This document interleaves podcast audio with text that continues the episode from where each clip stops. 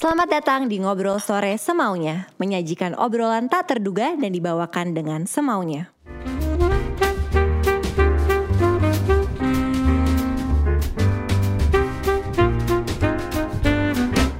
Hai, selamat datang di Ngobrol Sore Semaunya bersama gue Putri Tanjung. Hari ini kita kedatangan tamu super spesial. Gue mendengarkan lagu dia eh, berkali-kali sepanjang hari. Um, Baskara Putra. Halo. Gue baru tahu ada ada nama Putra ya. Berarti kita lumayan sama ya, Putra Putri. Oh iya benar. Cuman gue di belakang. Iya, gue di depan. Itu perbedaannya. Gue mau lanjutin tapi sebenarnya ini nggak penting. Apa? Jadi ntar kalau gue punya anak kayak bisa bla bla bla Baskara Putra atau Baskara Putri gitu kayak Soekarno. Oh, Iya. oke. Kalau lu di depan kan, di agak depan, susah. agak susah. Heeh. Baik sekarang how are you? Baik. By the way ini pertama kali kita ketemu. Iya, Lu betul. merasa awkward gak? Eh, Karena gue merasa dari tadi lu agak ini awkward. ada apa sih kenapa kita semua ketawa terus di ruangan ini? Ya karena lu kayak membawa aura-aura awk- awkward deh. Enggak, gue gua gua amazed sama anjir ini beda banget sama yang di YouTube ya gue lihat ternyata ruangannya apa namanya angle-nya nggak seperti yang gue bayangkan. Apa bedanya? Kelihatan lebih besar ya? Gak biasanya tuh kayak kesannya luas banget aja gitu belakangnya. Ternyata gua kecil. Enggak ternyata luas buat yang nonton. Lupain omongan gue luas. Berarti bagus dong DOP-nya. Ya, bagus bagus. Shout out bagus to Mas Wahid dan Mas Fajar. Jadi house um, 2021 So far menyenangkan sih. Maksudnya dibanding tahun lalu. Cuman mungkin gara-gara gue udah expect ya ya ya masih ada pandemi aja gitu. Jadi kalau tahun lalu kan lu expectnya bisa melakukan A, bisa melakukan B. Ternyata lu nggak bisa ngelakuin itu sama sekali. Jadi kayak lu dipaksa beradaptasi di tengah tahun. Eh, kalau sekarang enggak. Gue dari awal udah mikir yang kayak oh ini tenggelam kali ini negara. Jadi anggap aja nggak bakal kelar pandeminya. Ternyata kalau lu berpikir pesimis duluan jadi menyenangkan tahunnya bisa dicoba di rumah. Tapi memang waktu awal gue denial sih. Waktu awal tuh gue denial gue kira kayak oh pandemi kayak 3 sampai 4 bulan selesai lah. Eh ternyata sampai sekarang belum selesai-selesai juga. Enggak lah, pasti lama. Gue yakin lama sih dari pertama kali. Oh ini kalau masuk Indo lama nih. Tuh kan lama kan, bener. Tapi waktu 2020 waktu the pandemic hit, apa kayak momen atau pelajaran yang paling lo rasain buat lo? A- ada gak sih hikmahnya? Kan pasti semua orang menurut gue ini bukan cuma buat kita ya, buat semua orang kan berat pandemi itu Ya, in all different ways lah. Tapi hikmahnya apa yang lo bisa dapetin? Eh, hikmahnya ternyata gue nggak seneng tampil di publik. Oh ya? Heeh. karena setelah berbulan-bulan gue di rumah, eh, I enjoy itu semua gitu. Gue gue gue suka di rumah. Ternyata kayak ternyata buat gue kayak gue ngerasa badan gue tuh nggak didesain untuk manggung sebulan itu 15 kali yang di Jakarta lu bisa hitung pakai jari gitu loh. Sisanya lu kalau nggak di stasiun Ya. di terminal ya di bandara. Ternyata gue seneng gitu. Gue gua gue kangen manggung banget. Cuman gue rasa ternyata gue nggak didesain untuk untuk ada di publik gitu. Ternyata juga banyak kalimat-kalimat gue itu menuai kemarahan di publik. Jadi kayak gue mending di rumah aja. Tapi tapi lo tadi kan lo bilang kan, tapi lo tetap masih masih merasa kangen dong dengan Iya. lo. Ber- tapi apa sih yang lo paling kangenin kalau misalkan emang tubuh lo tidak didesain untuk publik gitu. Tapi apa yang lo kangenin? Perasaannya kah? Ketemu sama pendengar-pendengar lo? semuanya sih gue bisa bilang semuanya sih gue nggak tahu ini boleh nyebut brand nggak sih di sini Boleh nanti Nggak tidak kita cut kalau nggak mau. oh iya gue gua kangen makan hokben dingin di belakang panggung nasinya tuh pasti berembun Jadi yang lo kangenin adalah makan nasi kotak ya. Eh, iya karena eh, selalu kayak gitu rasanya. Lu dikasih boxnya tuh jam berapa gitu? Jam 9 pagi. Lu baru bisa makan jam 11 gara-gara check sound atau sebaliknya kalau malam. Eh, awal-awal pandemi adalah tiga bulan gue tetap enak gitu bayangin aduh gue nggak mau deh. Gue gua dua tahun lebih makan itu hampir tiap hari sehari bisa dua kali. Masuk bulan keempat gue kangen. Yang kayak aduh order kali ya. Terus sengaja gue biarin gitu dua jam di rumah oh ini udah, sa- ini udah ya, sama nih biar lo Iya. merasakan. udah gak enak nih ini baru jadi Tapi let's flashback sebelum lo jadi penyanyi ya, sebelum lo jadi musisi, lo kan anak art, lo suka gambar. Anak art. Aku lo suka gambar kan? kesenian. Lo suka gambar kan? suka gambar, Lo suka gambar kan? Jadi sebenarnya dulu waktu awal tuh cita-cita lo apa sih? Pingin jadi apa sebenarnya? astronot Oh, gue oke. pengen jadi astronot terus gue ditanya pas SD dulu eh, dulu panggilan gue belum belum belum Baskara karena di sekolah tersebut yang namanya Daniel itu nggak banyak nama depan gue ada Daniel ya kan. Jadi gue dipanggil Daniel mau udah gede mau jadi apa? Gue bilang mau jadi astronot bu. Diketawain gue di kelas sama wali kelas gue juga diketawain. Terus gue mikir gila ini toksik banget masa gue masih kecil? Diketawain gitu pas gue pikir-pikir lagi ya, bertahun-tahun kemudian.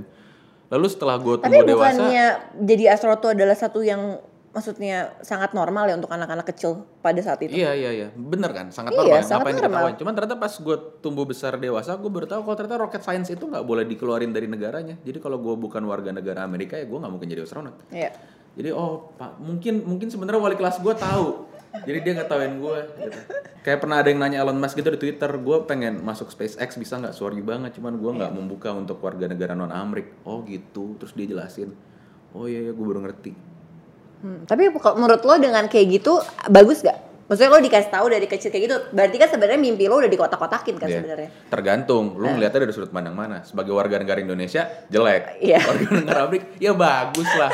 Lu mau ada warga negara lain punya akses ke rocket science lu, gue ya nggak mau. Iya, iya. Karena eh, dulu gue ngeliat gitu dikasih dikasih lihat pas masih kecil ini globe namanya ini dunia segini gitu kita di sini gue ngelihat globenya gue putar gue bayangin kecil banget maksudnya serius loh kayak. Iya. cuman ada ini doang yang bisa gue temuin seumur hidup gitu. Gue pengen lihat lebih gue pengen jadi astronot makanya gue suka sama sci-fi gue suka sama speculative fiction. Hmm. sampai gede sampai sekarang. Cuman ternyata gue nyampah doang kan bikin lagu. Nggak nggak ada tuh. Gue kayak mikir gimana caranya gue mendarat di Mars nggak ada. Nggak Tapi habis lo jadi astronot, apa yang lo pingin? Lo waktu itu pengen jadi apa? Setelah lo udah melewati Patah tuh ya, fase kayak, patah kan, udah. nggak jelas jelek jelek gitu. Terus kayak gue nggak jadi jadi gue nggak jadi astronot. Terus gue gara-gara gue doyan gambar waktu itu yang gue tahu ya di di di momen tersebut karir yang ada gambarnya dan bisa menghasilkan itu cuma arsitektur. Jadi gue mikirnya pengen jadi arsitek. Terus gue sampai gue SMP sampai gue SMA awal gue masih pengen jadi arsitek terus tiba-tiba gue kenal sama fotografi terus dari fotografi justru gue nggak mendalami fotografi ya gue mendalami eh, segala macam software editingnya gitu. Photoshop segala macam ilustrator Eh, dan ada latar belakang musik juga sedikit dari kakak gue gue jadi tau gak sih kayak anak-anak SMP yang manggung-manggung cuman di SMP temennya doang kita bikinin poster-posteran Iya, gitu logo-logan dulu gue belajarnya dari situ. Lama-lama gue itu itu berkecambah lah gue jadi megang eh, apa namanya album artwork segala macem kayak gini-gini sampai akhirnya baru muncul tuh waktu itu eh, dari pasti gue yakin dari satu dekade sebelumnya udah ada. Cuman di era tersebut kayaknya orang tua baru menerima kalau oh ada jurusan yang namanya eh, desain komunikasi visual gitu. Ini masih lumayan konvensional lah dalam Yeah. bentuk pekerjaan. Gue coba mau ambil itu terus gue coba tes FSRD ITB gue nggak keterima. Gue dapetnya komunikasi UI Oke. waktu itu ada cerita ya inilah kayak cerita apa cinta-cinta monyet nggak penting gitu. Nah kenapa? Gue mau tau dong kok cita-cita monyet. kayak dia du- dulu gue nggak kebayang eh, tes di situ. Cuman gue mikir gue udah belajar IPS udah sebulan gitu. Waktu itu kan kayak lo harus belajar IPS untuk ngambil jurusan tertentu atau sebaliknya kan. Ya. terus gue salah satu alasan gue ngambil itu adalah kayak jadi pembuktian aja gitu lo mau ngasih lihat dulu kayak ke mantan gue dia dulu pengen banget cuman nggak dapet. Kayaknya gue bisa deh ini. Terus gue dapet dia nggak dapet. Terus lo seneng? Eh, waktu itu sih gue nggak seneng juga sih cuman ternyata orang tua gue merestui gitu ya udah. Se- sebelumnya juga soalnya gue udah sempat eh, tes desain di beberapa tempat. Ada ada sampai kayak beasiswa ke Singapura tapi waktu itu kayak semacam timbal balik itu berat banget buat Ya. gue gitu. Untuk dapet eh, sarja bukan sarjana ya untuk dapat D, D3 Ya. lo harus cukup lama kuliahnya dan habis itu berapa tahun lo harus kerja di perusahaan company sana yang terdaftar di bla bla bla bla bla terus kebetulan gue punya senior gue kontak dia bilang kayak ya lo kalau kalau emang mau ambil ya lo harus emang beneran niatin hati lo sepenuhnya karena lo akan lama banget di sini. Gue mikir kayaknya terus gue flashback lagi kayak waktu itu gue bilang gue ngeliat globe ya. Terus gue ngeliat satu dunia ini ini kecil, banget, banget. gitu. Dan gue pernah di Singapura beberapa hari aja gue yang kayak kayak gue udah ngeliat semuanya gitu gue udah muter gue udah ngeliat semuanya. Iya. jadi kayaknya enggak deh. Terus pas akhirnya gue dapet komunikasi UI ini ya gue ambil dulu itu gue baru bener-bener ngulik tuh di momen itu yang kayak oh ini trajektori karirnya tuh ke mana aja terus ternyata bisa juga gue melakukan desain terapan gitu di hal-hal yang emang gue pelajarin di situ akhirnya gue masuk komunikasi UI Berarti sebenarnya lo udah jauh ya mikirnya. Maksudnya lo udah tahu nih karir lo mau ke mana dan segala macam ya kan? Pas lo masuk. awalnya cuman ternyata pas gue kuliah yang gue pelajari satu hal paling penting adalah sebenarnya harusnya sih lu bisa kerja di mana pun ngambil jurusan apa pun yang lu pakai kan pola pikirnya Setuju. bukan ilmunya gitu Setuju gue. kalau enggak ya orang filsafat nggak mungkin bisa masuk bank Setuju gue.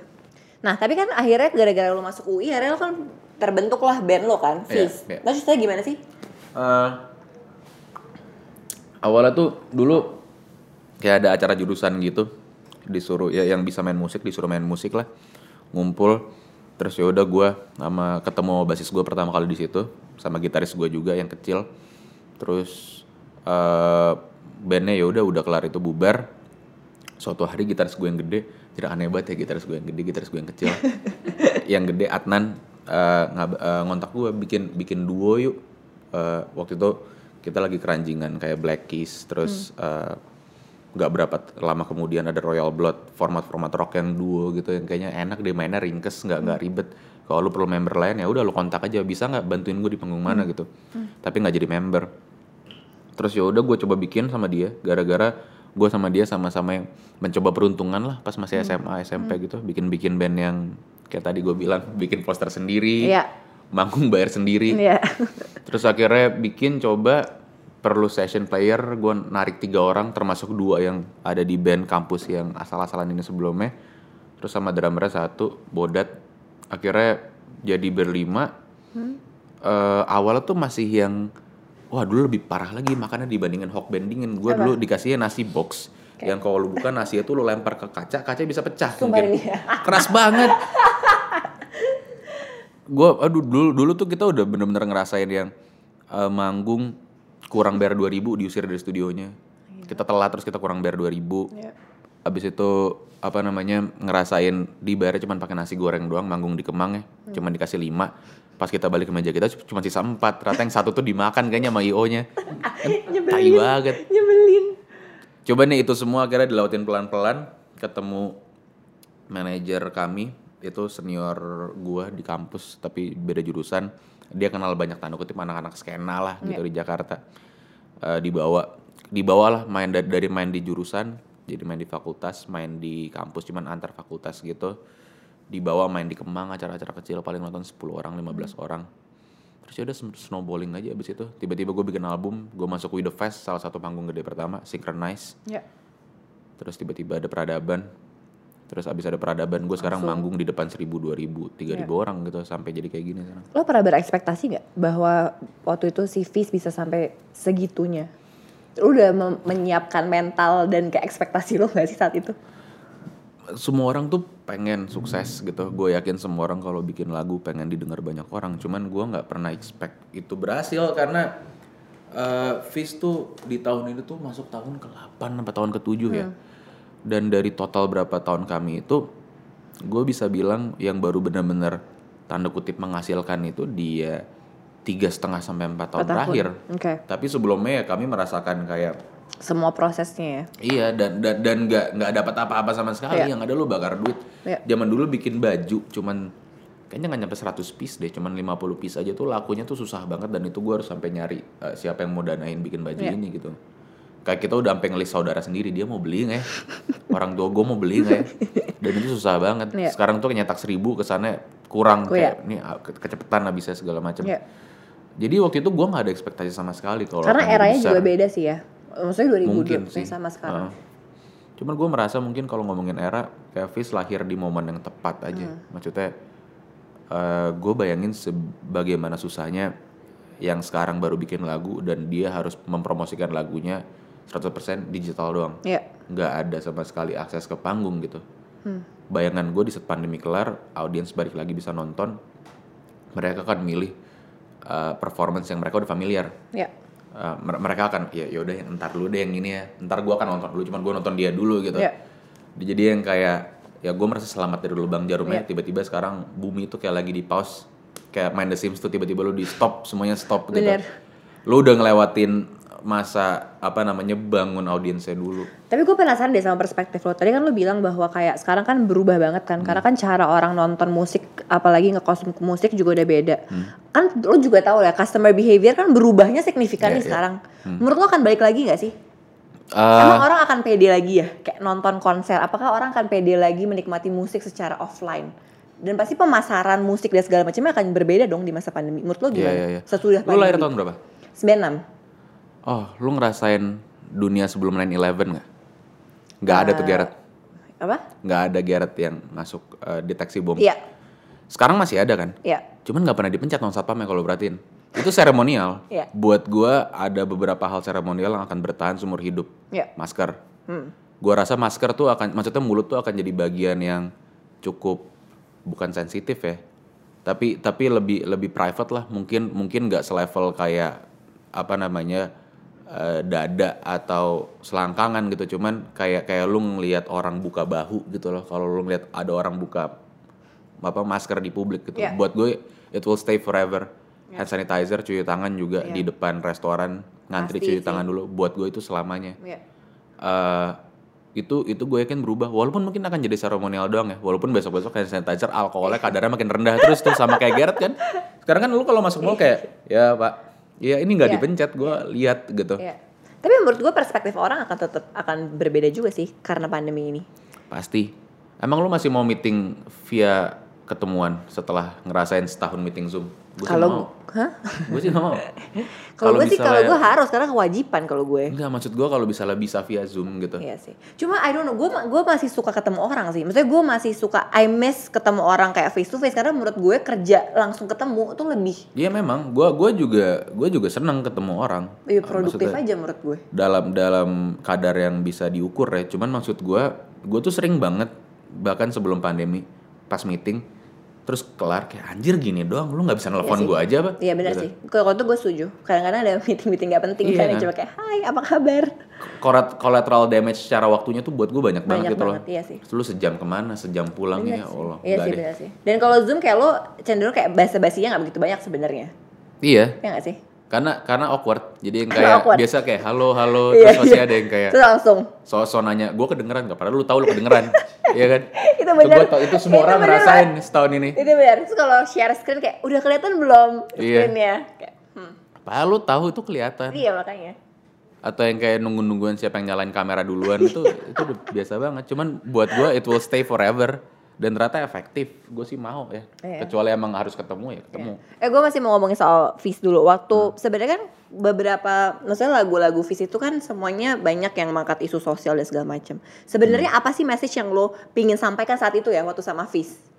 Eh, gua apa namanya nggak nggak pernah memposisikan face atau diri gua sebagai oh ini gue mewakilkan anak muda atau apa gitu nggak gue mewakilkan diri gue sendiri aja. Maksudnya kalau ternyata ada beberapa lagu yang terkesan menjadi politis ya gara-gara mungkin ya itu eh, bahasanya mm, mm, mm, mm, mm, semacam opini politik gue terhadap apa yang sedang terjadi di momen tersebut. Gue sering banget ditanya kayak gini dan buat gue jawabannya nggak pernah berubah. Gue selalu bilang eh Fish itu di era tersebut ya. Gue nggak tahu ke depannya bakal jadi kayak gimana. Bayangin dia tuh berita yang dikasih lagu sebenarnya. Karena bahkan ada banyak sekali kalimat yang itu bukan kalimat gue gitu. Gue mengutip banyak orang gue minta izin sama orangnya dia memberikan gue rilis jadi lagu. Maksudnya eh, pernah ada sekali yang mengkritik Fish pas zamannya lagi gede-gedenya peradaban dan album beberapa orang memaafkan di era itu. Dia bilang Fish nih liriknya kayak anak SMA baru masuk kuliah terus baru ngerti ada isu sosial gitu. Dan gue sebenarnya seneng justru pas gue baca komentar tersebut karena buat gue bukan tugas gue buat menjelaskan apa yang terjadi di Wonogiri apa yang terjadi di Papua apa yang terjadi Ya. di mana itu bukan tugas gue gitu. Ya udah lu baca sendiri aja. Gue cuma punya waktu tiga menit buat ngomong. Ya.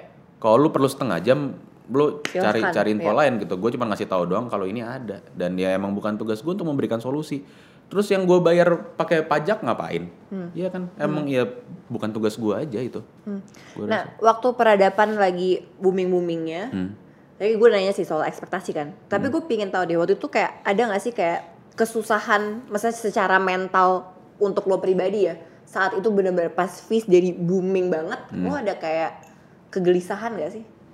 Eh, yang pasti gue gua gua gue selalu merasa gue bukan orang yang cukup nyaman ada di depan publik sebenarnya. Ya. kebanyakan itu terjadi tuh ya ya kewajiban gitu mau nggak mau gue ada di situ. Cuman pas awal-awal itu booming tuh masih seneng gitu yang kayak wow gila. Tiba-tiba ada orang bilang dia denger lagu gue gitu. Ini ada yang ngontak nih di DM bilang dari dari Bandung. Waktu itu di momen itu ya gue seneng gitu. Ya. sekarang kadang-kadang ngelihat yang kayak dari Malaysia wah eh, apa namanya oh makasih udah dengerin gitu. Cuman ya udah udah berkali-kali ada yang bilang denger dari luar cuman di momen itu masih seneng awalnya. Sampai lama-lama gue merasa yang kayak wow ini eh, pak dia dia kan snowballing kan makin Iya. gede gitu. Iya. A- ada titik di mana gue merasa privasi gue udah mulai tergerus dan itu yang paling gak enak sih buat Iya. gue Karena kayak tadi ada gue bilang, iya gue gua nggak gua nggak merasa nyaman gitu untuk ada di publik tiap hari sampai levelnya kayak lu di DM sama orang bilang tadi gue ngeliat lu lagi ngantri. Apa namanya eh, ini lagi ngantri snack Taiwan di mana kayak please jangan gue takut. Tapi itu kejadian. Iya, jadi ya ya gimana gitu. Itu paling itu sih di luar adjustment jadwal yang gila-gilaan ya. Iya. gue hidup gue bener-bener apa namanya ya dibolak-balik dibanting sama lagu itu berubah total. Tapi lu tahu nggak waktu maksudnya tapi lu udah memikirkan konsekuensi ini kan? eh gue mikirin cuman gue nggak expect separah ini. Eh, karena sama gak sih kayak bisa lu ketemu orang ngatain orang lain di internet terus dibilang ya elah kayak gini doang lu bete lu marah-marah gitu ya lu udah pernah belum dikatain atau ada di posisi dia Tapi lama-lama lu terbiasa gak sih? Apa lu belum terbiasa dengan itu? lama-lama sih terbiasa sih Iya gak sih? Gue sampai gua- mar- marah sampai detik udah gak marah Iya. lagi. eh, terbiasa tuh buat gue bukan berarti lu suka Iya, setuju gue. Iya, dan buat gue sekarang gue terbiasa, cuman gue masih nggak nyaman. Iya lah terbiasa pasti lah. Ngomongin soal mental health, lu sering breakdown gak? Eh, dulu lebih sering dibanding sekarang, menurut gue. Uh, gue merasa semenjak ada yang namanya Hindia gue lebih stabil. Oke. Ngomongin Hindia, apa perbedaannya lu di Fizz dan lu solo sekarang? Uh, Fizz tuh band ya, jadi Iya. gue ngomongin hal-hal yang emang kami berlima ingin bicarakan gitu. Di Hindia gue bisa bebas, gue bisa di Hindia gue bahkan bisa nulis lagu tentang gue bete kucing gue nggak mau disuruh diet. Ya. dan itu buat gue fair fair aja gitu karena ya itu gue kan proyek solo gue gue mau nulis kayak keran gue mati Iya. atau sanitasi rumah gue rusak ya suka suka gue gitu Tapi kucing lu emang gak mau diet? nggak mau Hmm. Emang gendut, udah kegendutan? enam setengah kilo Oh, harusnya berapa? kayaknya harusnya dia empat komaan deh Oh. apa namanya gue nanya eh, waktu itu bawa ke vet gitu ini udah obes belum? Udah ini udah obes gitu. Kita pernah coba animal linking kan. terus ya udah dia dia jawaban dia selalu seputar makanan doang gitu. Namanya kan abang-abang nggak boleh makan kayak gini gini gini. Kan harus ikutin saran dokter diet bla bla bla jawaban dia kayak ya terus kalau masih lapar gimana? Kayak gitu. Lo gak kasih lebih dikit porsi makannya? lebih dikit lebih dikit. Terus? entah kenapa beratnya naik terus juga. Dia selalu menemukan cara untuk mengambil makanan adik-adiknya yang lain Oh iya? Iya. Hebat ya dia? hebat emang dia pinter. Dan dia dan dia berisik kalau gue tuh bisa kayak kemarin baru kejadian kemarin gue sama housemate gue lagi ngobrol dia lapar. Dia nggak membiarkan gue sama housemate gue ngobrol. Dia meong-meong lebih kenceng dari Sumpah? dibandingin kalimat gue dan housemate gue sampai kayak ya sabar. Sampai kayak ini makan kan gitu. Terus dia diem habis itu.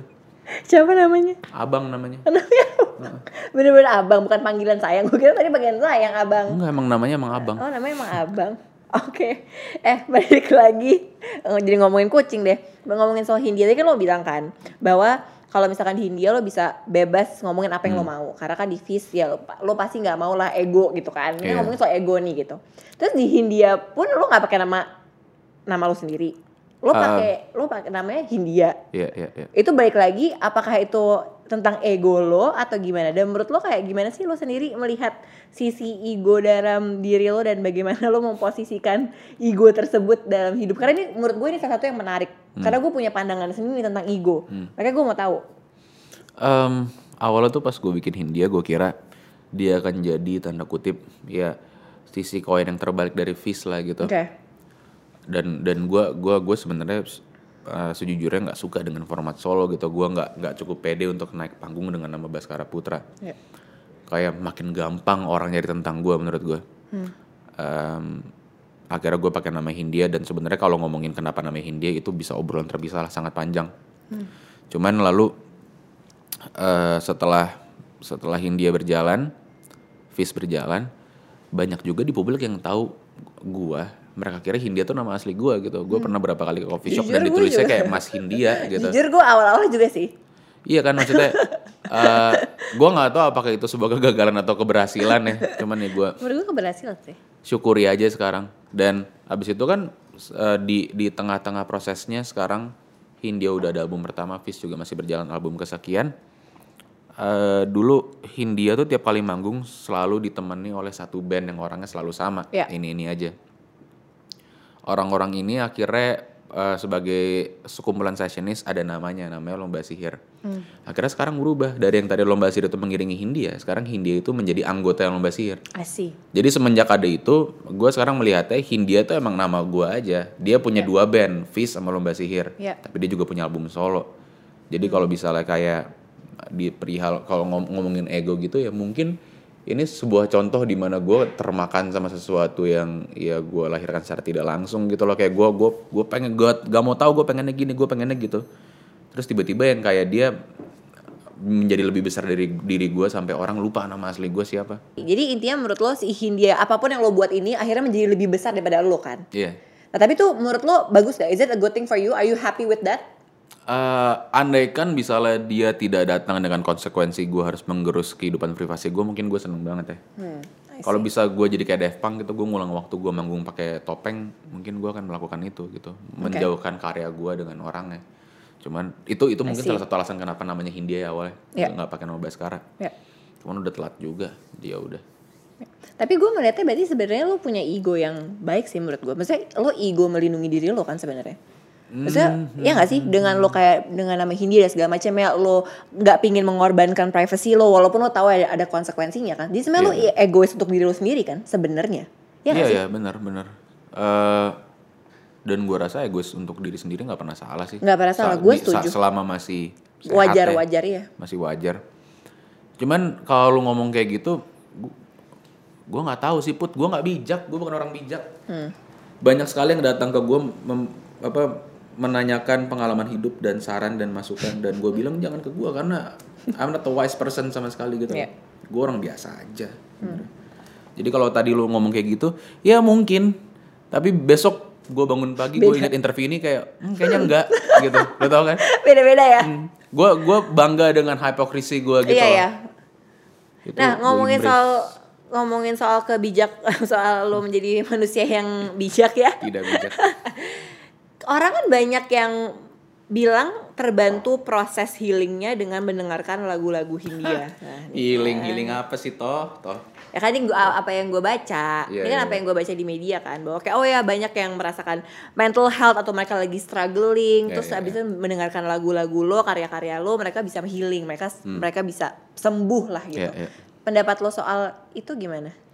Eh, sebenarnya menurut gue pribadi ya Hmm. kalau lo memang sudah clinically diagnosed punya mental illness lu jangan denger lagu ya mending lu ke psikolog ke psikiater ngapain denger lagu Tapi, Tapi- lo nggak seneng apa kayak lagu iya lo tuh? senang-senang aja cuman maksud gue every man for himself kan Iya. Kalau misalnya dengan lu mendengarkan lagu gua lu merasa terbantu dan sehat atau lu mendengarkan Kunto Aji lu merasa menjadi lebih stabil, ya wes sok gitu silakan, nggak apa-apa juga. Cuman kalau saran gua sih sebenarnya harusnya sih iya. Harusnya lu seek professional advice lah. Iya. Jangan dari lagu. Lagu cuma tiga menit, diulang ngomongnya sama kan. nggak bisa lo ajak ngobrol. Video klipnya budgetnya kecil. Coba deh. Apa coba? Cuman ya udah kalau misalnya lo merasa terbantu ya bagus. Tapi lah kan tapi lo nggak bisa mungkiri dong kalau lagu kan make you feel something kan. Iya, ya kalau misalkan it helps pendengar lo kan berarti alhamdulillah Nah, itu makanya tadi gue bilang kalau misalnya ternyata dia ya gue maksudnya gue gue juga siapa untuk ngejudge satu experience orang kalau nggak bisa lu tetap harus ke psikolog atau Iya. psikiater ya karena tiap orang beda. Beda, betul. Siapa tahu beneran ada yang bisa jadi terbang gitu bisa denger lagu gue. mulai aneh nih mulai.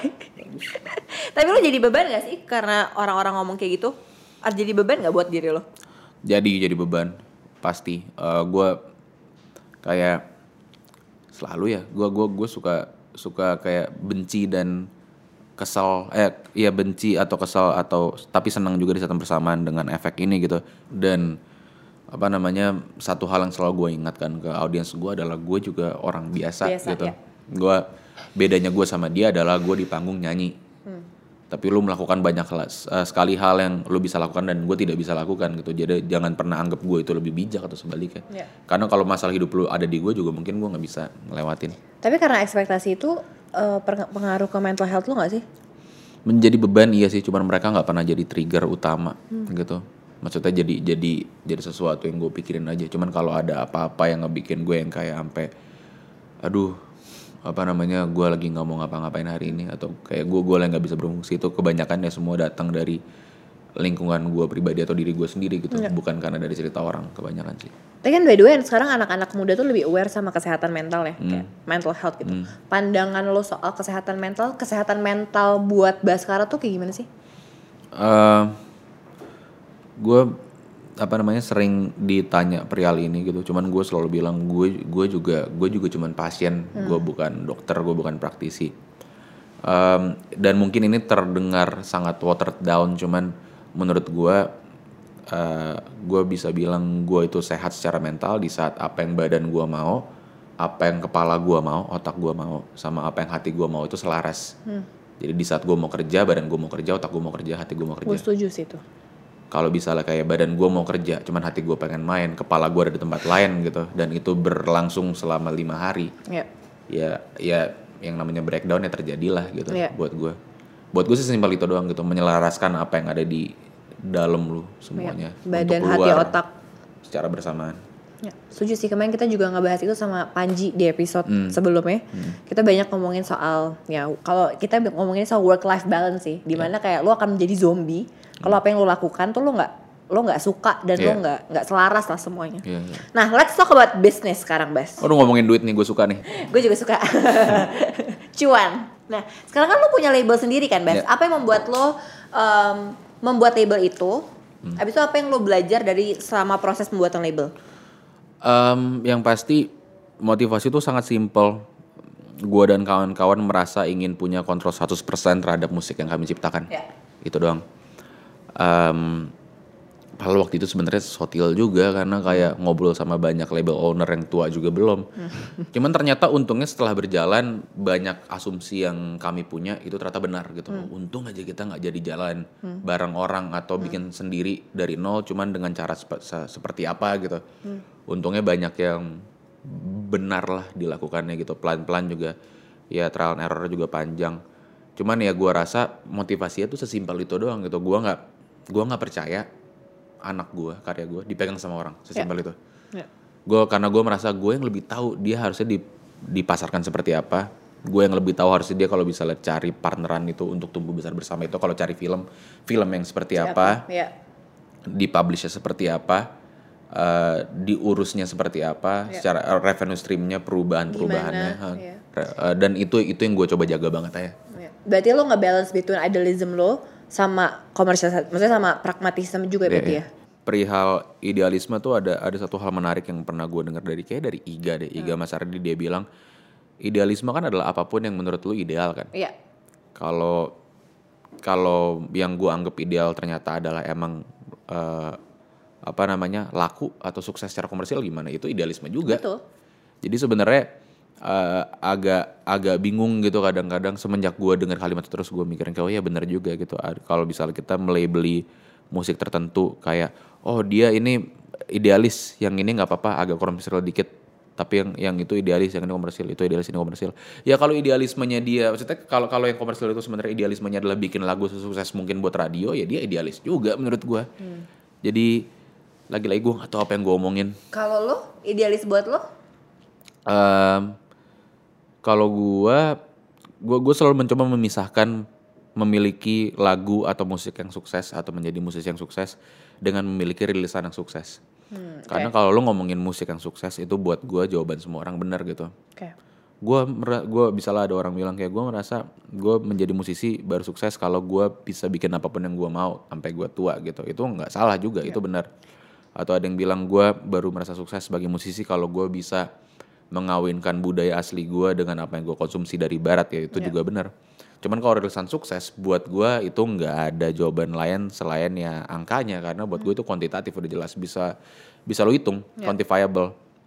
Rilisan lo sukses apa enggak itu ada angkanya. Yang denger berapa Iya.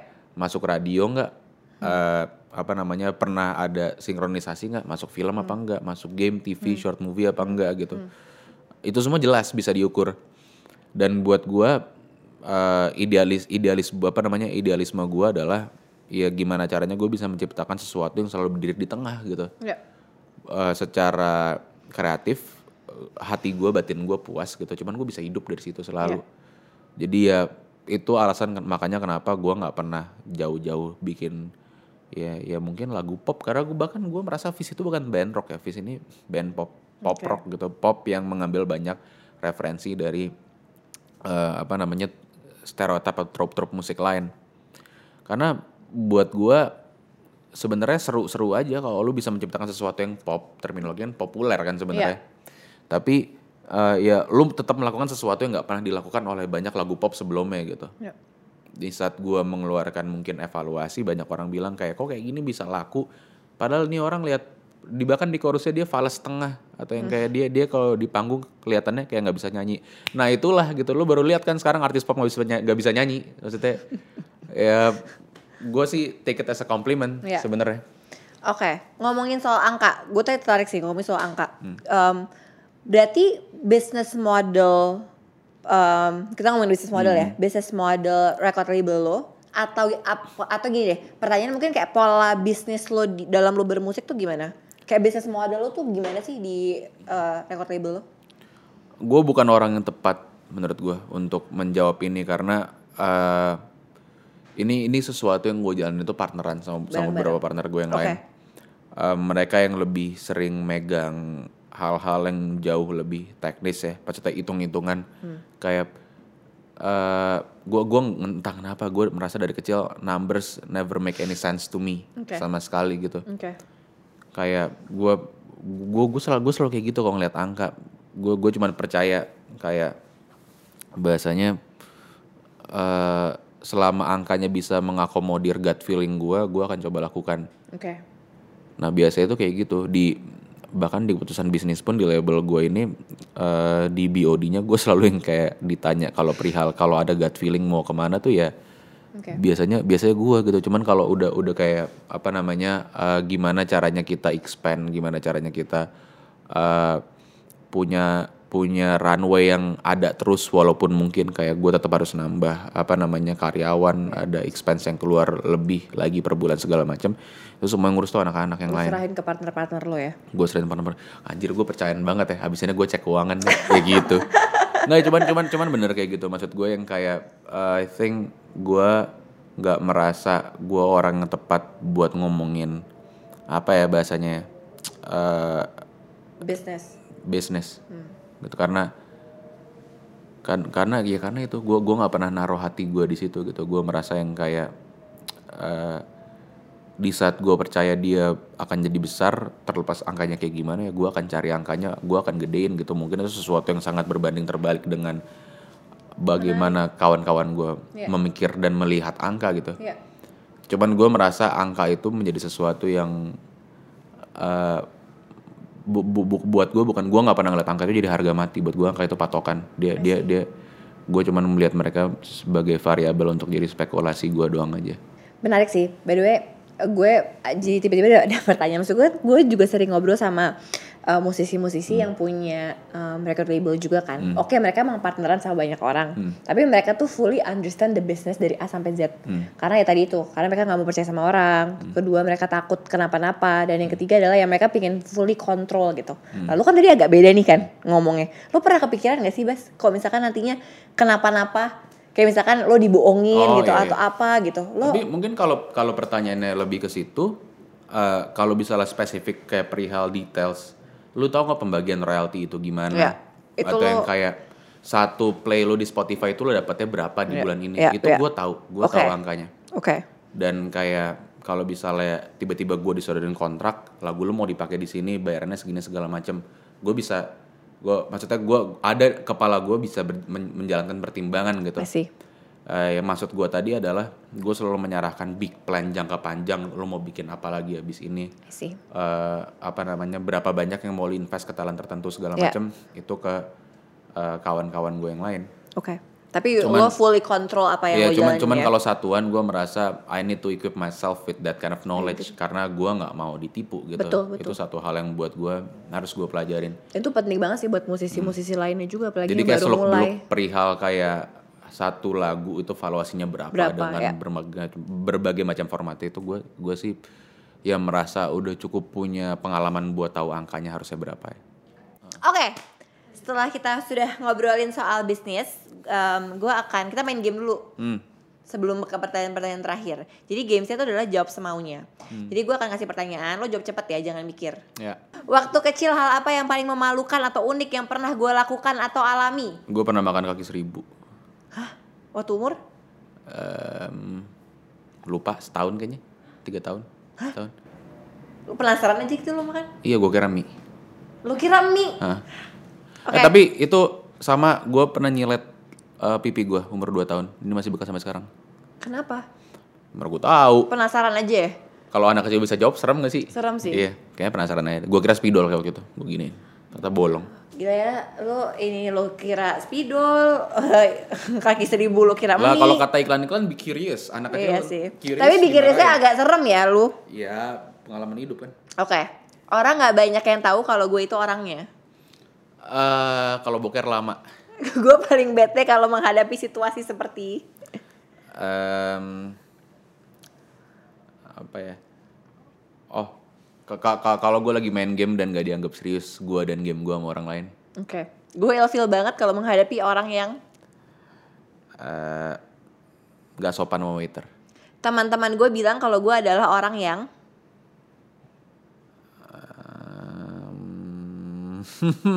aduh apa ya? Mereka bilang gue apa ya? Mereka bilang gue annoying kayak deh. oke. Gue merasa hidup pada saat Gue nulis lagu. gue eh anak gue nanti nggak boleh pacaran sama orang yang eh nggak sopan sama waiter.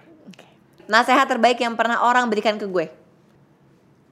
Kalau marah, Hmm. eh kalau lu merasa oh, kalau lu merasa lu marah mulu ke orang, makan. Kalau lu merasa orang marah mulu ke lu, tidur. Oke. Gue butuh titik-titik lebih banyak dalam hidup gue. Hmm, Bukan kucing dong. Bukan, udah banyak bukan. kan, udah ada 14 kan. eh, break maghrib. Oke. Enak tau break maghrib. Menurut gue kebahagiaan adalah Em, di saat lu merasa apa yang lu punya itu cukup. Are you happy now? Hmm, hari ini ya. Besok? Nggak tahu. tahu. Jadi lo kayak live day by day ya? Ya. Apa yang membuat lo bahagia hari ini? Em, yang buat gue bahagia hari ini gara-gara gue bisa makan dulu sebelum ke sini. Karena biasa gue kalau makan siang itu telat. Sederhana ya berarti ya, Iya. kebahagiaan lo ya? Lumayan kan? Iya, Enak. lumayan. Oke, pertanyaan dua terakhir. Hmm. Bas. Ada ambisi apa lagi em, untuk karir lo ke depannya atau ambisi dalam hidup lo ke depannya? Gue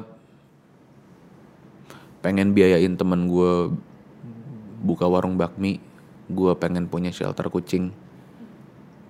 Gue pengen eh gue pengen punya rumah dekat rumah orang tua gue mungkin. Amin. Amin. Gue pengen gue gue dari dulu tertarik sama dunia e-sport cuy. Uh, gue rasa itu industri yang gede banget. Betul. Cuman banyak, uh, gue nggak tahu ya correct me if I'm wrong daripada gue diserangkan ya di YouTube. Cuman gue merasa kayak lingkungan e-sport itu uh, walaupun dia gede banget, paling jarang ada cross collaboration dengan lingkungan industri lain gitu loh. It's not a bad thing, it's not a good thing juga. Hmm. Itu itu yang gue lihat aja gitu. Di saat yang kayak musik tuh sering nyebrang ke mana ya. Apa namanya di di di tiap industri itu suka sering nyebrang i- apa namanya di di dunia e-sport ini mereka masih yang kayak apa namanya eksklusif banget di situ. But maybe it's a good thing karena bahkan mereka di saat nggak nggak ke mana-mana bisa kadang-kadang kalau lihat dia masif banget gitu. Ya sebesar itu gitu. emang gede banget. Opportunity banyak banget emang. Kalau lu tahu kayak uh, total pool price-nya di international turnamen Dota 2 itu turnamen du- apa gaming mungkin gue bisa bilang paling gede di dunia. Itu sempat kalau nggak salah pernah lebih gede dari MLB, Major League Baseball. Hmm, gila sih. dan gue rasa kayak dia dia gue gue penasaran banget gitu pengen pengen contribute di dunia e-sport entah ngapain kayak gue ngebantuin brandingnya satu tim gitu atau Oke. apa atau kayak gue joinan label gue sama tim lain buat bikin apa gitu Seru sih. karena gue gue gue gue percaya sih maksudnya gue kadang-kadang bahkan di di momen ini gue nggak gue nggak tahu ya mungkin harus ada rework definisi lagi. Gue kadang-kadang merasa nggak fair buat mereka disebutnya e-sport. Harusnya kayak sport aja udah. Karena masih perlu mental game yang sama kuatnya. Kenapa catur sport? Ya. tapi tapi kenapa MOBA itu e-sport gitu? Kan aneh. Jadi kalau oke, semoga semuanya tercapai. Jadi berarti berarti lu bukan mau bikin e e-sport club atau apa enggak kan? Eh, gue tahu itu gue perlu waktu yang berat juga. Gue harus ngelatih kan. Gue nggak jago. Gue pengen jadi pemainnya gitu? Gue gue joinan aja sama yang udah kredibel. Biar nggak diserang lagi semua orang-orang di internet ya. Kan kita sekarang semuanya salah. Oke, pertanyaan terakhir. Gue selalu tanya ini eh, semua tamu gue di NSS. Kalau misalkan lima tahun lagi, lo nonton ngobrol sore semuanya lagi nih, lo nonton episode kita. Apa yang lo mau sampaikan ke Baskara di lima tahun yang lagi nonton? sorry ya kalau gue so tau. Karena gue pasti so tau gue tuh sering banget nonton interview gue terus yang kayak siapa sih? Bocah nih so tau banget ngomong apa sih dia gitu. Dan gue bangga dengan hipokrisi gue karena itu membuktikan kalau ternyata gue orang biasa gitu. Kalau misalnya kayak gue selalu konsisten di zaman dulu sampai sekarang berarti kalau misalnya gue kenapa-napa gue orang agak beda. Berarti ya. gue gua nggak bisa apa namanya menjadi manusia yang seutuhnya aja gitu. Dan gue rasa sih it's it's a good thing ya hal buruk juga di saat bersamaan cuman semoga banget pas gue nonton ntar lima tahun lagi lu bisa bilang kalau gue sekarang so tau karena berarti gue udah lebih dewasa dari momen itu Bas, thank you so much. Terima kasih untuk teman-teman yang udah nonton Ngobrol Sore Semaunya. Jangan lupa untuk terus nonton Ngobrol Sore Semaunya jam 6 sore hari Kamis hanya di CXO Media. Bye-bye.